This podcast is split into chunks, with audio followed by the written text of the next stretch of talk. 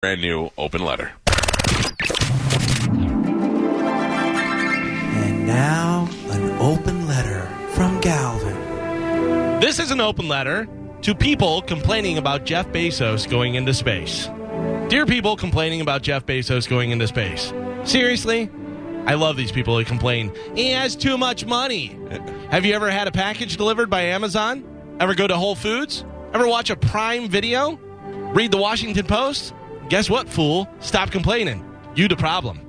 What's everyone complaining about? A bunch of whiny hypocrites. All of us, everyone. Since we were kids, we have said, man, if I had a million dollars, I'd fill in the blank. I'd quit my job. I'd travel around the world. I'd get really weird. Do whatever. Well, guess what? Bezos did it. He has $205 billion and he can do whatever he wants to do. Yeah, but he uh, makes all that money and he doesn't even pay his fair share of taxes. Cool. Do you? Do you pray to God that you get to pay more taxes at the end of the year? Or do you hope that you get money back? If you make 20 grand or 20 billion and your tax expert says, hey, you don't have to pay taxes, and you'll say, will I get in trouble for that or go to jail? Nope. You get to keep all your money. What would you do? Shut up. Don't answer. You'd keep all your money. Don't even tell me, oh, I'll give my fair share. Shut up. But guess what? He doesn't even give that much to charity.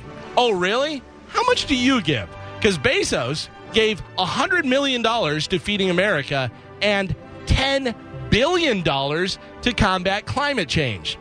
But he has so much money, it's like he's not even giving anything away. Let me ask you something.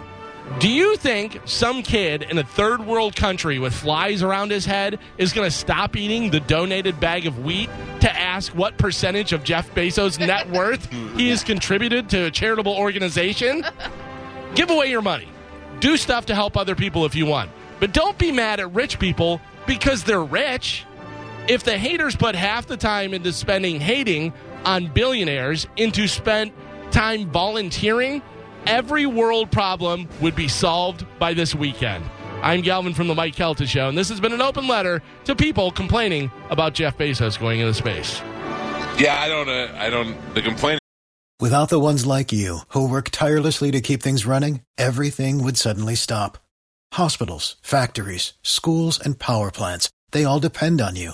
No matter the weather, emergency, or time of day, you're the ones who get it done. At Grainger, we're here for you with professional grade industrial supplies. Count on real time product availability and fast delivery. Call clickgrainger.com or just stop by. Grainger for the ones who get it done.